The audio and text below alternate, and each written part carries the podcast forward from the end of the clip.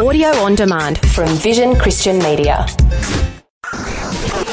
History Makers. In the late 18th century, William Wilberforce was converted. Almost single-handedly, he broke the shackles of slavery. people there were just totally different. We are looking at the footprint of God over the last 2,000 years. History Makers. Since the Roman legion destroyed Jerusalem in the year 70 AD, the Jewish people have a nation of their own. And he said, Well, no, Randy, we're not all just faking it. There's a living hope, and his name is Jesus. And I believe that that's really why you're here. Christ died for us. History Makers. Hi, and welcome to History Makers. I'm Matt Prater. Today we're speaking to worship pastor Rachael Brown. How are you? I'm good, thank you, Matt. How are you? Very good, Rach. Now, I've heard you share your testimony a couple of times, and I thought I've got to get this on the radio. Uh, for those who don't know your story, tell us a bit about your upbringing. Sure, sure. So, I was actually, you could probably tell by my accent, I'm not Australian. I was born in the UK. I was actually born in Newcastle, um, brought up in Oxford for until I was about 10, and then we moved up to Scotland. Um, my family is in the oil industry, and we moved up to a place called Banchory, um, which is up in um, the northeast of Scotland, where they have a lot of oil rigs and stuff. So I I moved schools probably about eight times when I was younger until we got up there, and um, yeah, and then I. I guess I've just lived. I lived there until I was 27. Um, yeah, yeah. So that's where I'm from. Um, but at 27, that's when our journey with God started, and we're now we've been in Australia for the last 12 years. Yeah. Wonderful. Well, let's find out a bit of your faith journey. Tell us a bit about, uh, you know, did you have a religious upbringing? Yeah, no, my family wasn't religious at all. My my grandma, she was uh, Methodist, or she is a Methodist, I should say, and um, my aunt, she also is a Methodist, and, and the only time we ever really um, encountered church or God or, or religion or anything like that was when we'd go and visit those family members, and they would take us along to church. Um, and my my dad's brother actually is a born again Christian, and um, we would whenever we would see him, he'd always say, "Come along to church," you know, and we'd go along, and they were very happy, clappy, and you know, we used to think, you know, my uncle's rather strange, you know, but um, now I understand obviously all about it. But yeah, we didn't have any real concept of, of faith in our family, um, other than, you know, believing, oh, that there's a God and, you know, but it's this big God and it involves everything. And it, it was looking, I guess, more a universal thing. So I always had a sense, I think, that God existed, but I just didn't know who he was or, um, or Jesus, you know. So I didn't have a faith growing up, but I think planted in me, there was always a pull and a draw towards Jesus um, because it, he, he created each one of us, right? And I think that's a major part of my journey. And as I grew up, I um, I had the normal struggles as a teenager, and there was a few things that sort of happened over those years that were difficult. Um, but what it did drive me to do was to just be successful, to work hard, to um, do all the things that the world says will complete your life, you know. So I spent a lot of my time going, well, I've got to hit these markers, and if I hit these markers, then um, I will be happy, and I will have made it, and I will find my purpose and reason for living. And so, you know, I did, I did well at school and I went off to university and, um, I did well at university and we, you know, um, my husband, who, who's my boyfriend at the time, Mike and I, we bought our own house and, you know, we had our cars and, I applied for this position in London and I beat 3,000 people to one of five positions in this graduate management traineeship. Most really sought after traineeship down in London. I went down there. It was a very exciting time. But there was always just this nagging me that, you know, there's something more that that it just wasn't fulfilling me, and I, I was so confused because I was like, you know, I've I've finally made it in this world standards. I've made it. I've I've done all the things that I'm meant to do. I'm on a on a track of having a profitable and rich life and an exciting life, but I was just so empty, and I was so. Um, I was sad, you know, and I put on a real front in front of people like that life was good and life was great. But actually, deep down, I, I was really struggling. And I, I phoned up Mike one day when I was working in, I was working in Sheffield at this point, and I phoned him up and he was living in our apartment in Aberdeen. And I said, you know, Michael, there's got to be more to life than this. You know, I, I think we just need to sell all our stuff. We need to get rid of everything that we have and we need to go find out what that is. You know, we've got to go find our purpose. And Mike, he's always one for an adventure, and he, he said yes, thankfully. so, um, you know, we it was it was actually a miracle. We managed to sell our apartment within a week for three times the amount we bought it for, and that just paid and made a way for us to go on this adventure. And we look back now and we realize that God really had his hand on that, and he was drawing us and pulling us over to Australia.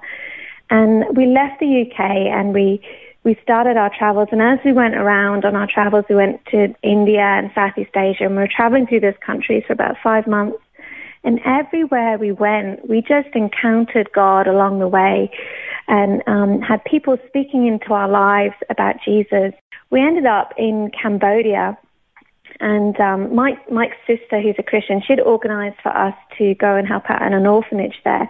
And we were excited to go and help. You know, we thought this is great. We're going to be helping these beautiful children. But little did we realize that they were actually really going to help us. And we went to this orphanage and I'd, I'd, um, God had put a book in my hand. Now I look back, and put a book in my hand about the, the atrocities that had actually happened in the Pol Pot regime in Cambodia.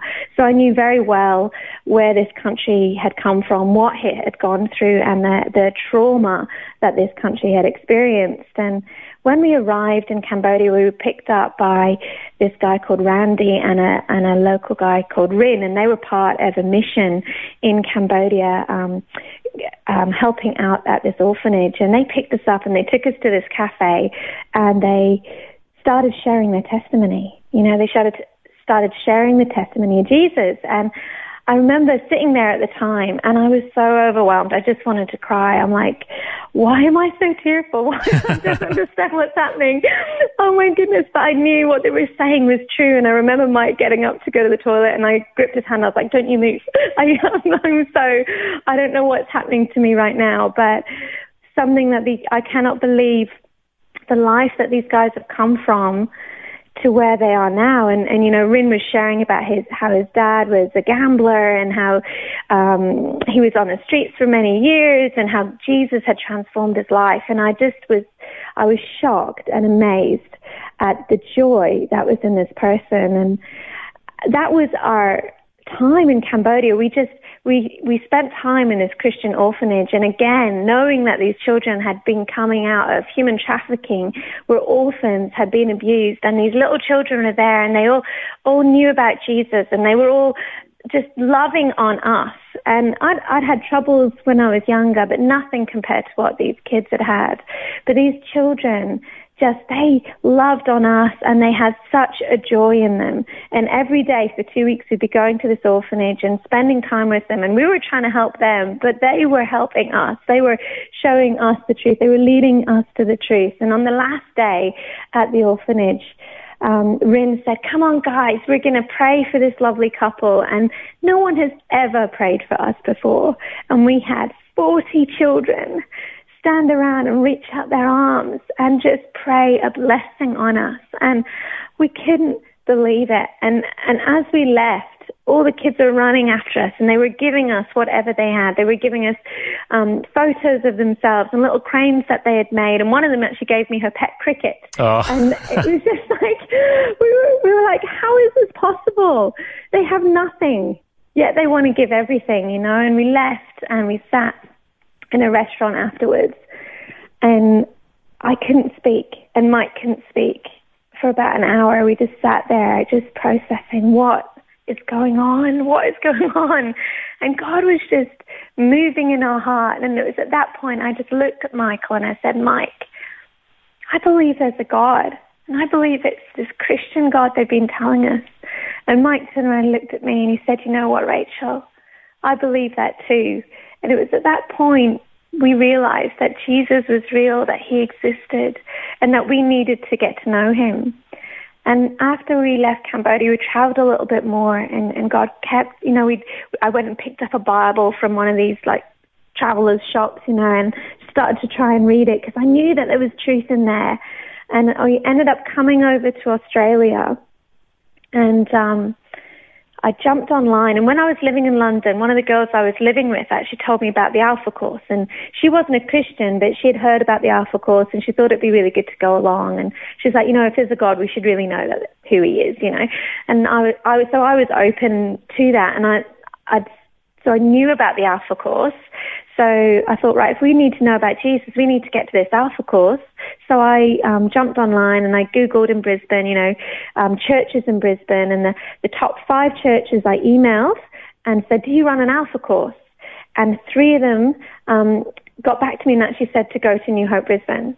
So that Sunday, I went to I went to New Hope Brisbane, and I, I said to Mike, Mike, I'm going to go on my own. I'm going to check it out, make sure it's not weird. You know, I'm going to I'm going to go and find it.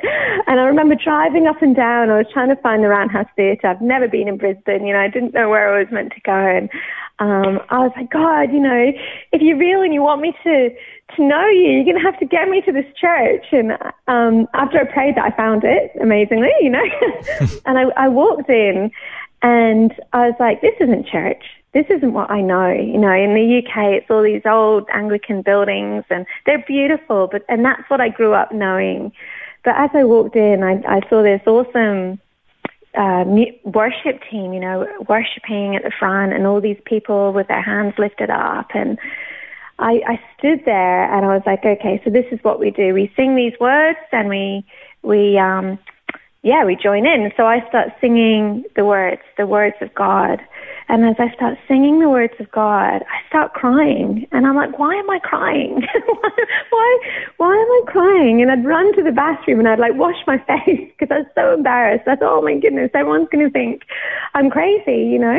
And then I'd go back out and I'd start singing again. And I'd just start welling up and crying because God's word was ministering to me. And I knew my spirit within me knew it was true and I'd run back to the bathroom and clean my face and go and sit down. And anyway, on that day, the pastor shared the message, and when they were sharing the message, I just knew it to be true. And they said, you know, when you're, um, you know, do do you want to know Jesus? They gave the altar call, and I I put my hand up, and I was like, yes, I want to know him. You know, and I'm crying again. I'm crying again. I want to know him. And um, the pastor said, come and see me at the end and we can talk to you about your new faith. Now, I thought he meant at the very, very end of the service, you know, after everyone had left. So I, I waited until we were all in the coffee area after the church to go and approach the pastor. And I walked up to him and said, hello. And the pastor turned around to me and said, hello, how are you? Um, how can I help you? And I looked at him and I said, oh, you said to come and see you, um, see you after the, the, the, service, you know? And he looked at me and said, oh, okay. And I just burst into tears, turned on my heel, ran out the church, ran up the road, sat in the car and cried my eyes out. I was so embarrassed. And I thought, what? I thought I was going crazy. I was like, what is going on with me? But something that the pastor said that day was that don't let your pride get in the way of you knowing Jesus. Mm and that that spoken that spoke so much to me because I knew that behind all these tears and behind me running out and all and all this shame was pride stopping me from fully going forward with God, you know, and I just decided then and there, I'm coming back, I'm going to stay, I'm going to find out about Jesus, you know, and next week I'm bringing Mike. we, I went home, I'm like, honey, you got to come with me. I keep running out of church and crying. So he, he, you know, he came with me and that was us, that was us in New Hope Church and it just, it became our home, you know, and, and everyone just loved on us and week after week, you know, the messages that were shared just cultivated the faith in our hearts and we just knew because we knew because we knew it was true because God's spirit came in and he, he brought such healing. We were healed, we were set free, we learned how to forgive, you know, and I've never been the same and I'd never want to go back ever to what it was like before. I just, I knew that I was home, that I was in the kingdom of God and um, this was the only way for us, you know, and then we've lived our lives like that now. We don't have a plan B, we don't have a plan C, we only have a plan G, which is plan God, and we're going to follow him the whole way. So, yeah. Well, it's a great story. You know, I know that yeah. uh, in those times, you know, you went through the Alpha course and then you actually mm. helped up running the Alpha course. Uh, yeah. You, you guys, of course, uh, got married in the church. You've had a couple of kids in the church. You're now on staff as worship pastors, and you know it's a great transformation story of how uh, you know you've got a hold of the call of God, and, and now you're giving it all to Him. Uh, it's a Mm. great story, Rach. I reckon you're a history maker. Thanks for joining us. Thank you. Thanks for joining us on History Makers. If you'd like to listen to this interview again, just go to historymakers.tv. There you'll find links to Facebook, Twitter, and Instagram. You can subscribe to our iTunes podcast or check out our YouTube clips. History Makers is a faith based ministry, and we appreciate all of your support. The vision of History Makers is to share the good news of Jesus all over the world. If you've got a suggestion of someone we can interview, send us an email info at historymakersradio.com. God bless you. Have an awesome day. I'm Matt Prater, and why don't you go and make history? History Makers. History Makers is proudly sponsored by Bible League, who serve the local church and other partners around the world by providing Bibles, scripture materials, and training to help people meet Jesus. They provide God's Word to a lost and needy world. Bible League plants Bibles in prisons, among persecuted Christians, and in poor nations, bringing the love and light of Christ into many people's lives around the world. Make history today by joining our friends at Bible League and planting a Bible that will help someone meet Jesus. Go to bl.org.au. Station sponsor. Thanks for taking time to listen to this audio on demand from Vision Christian Media.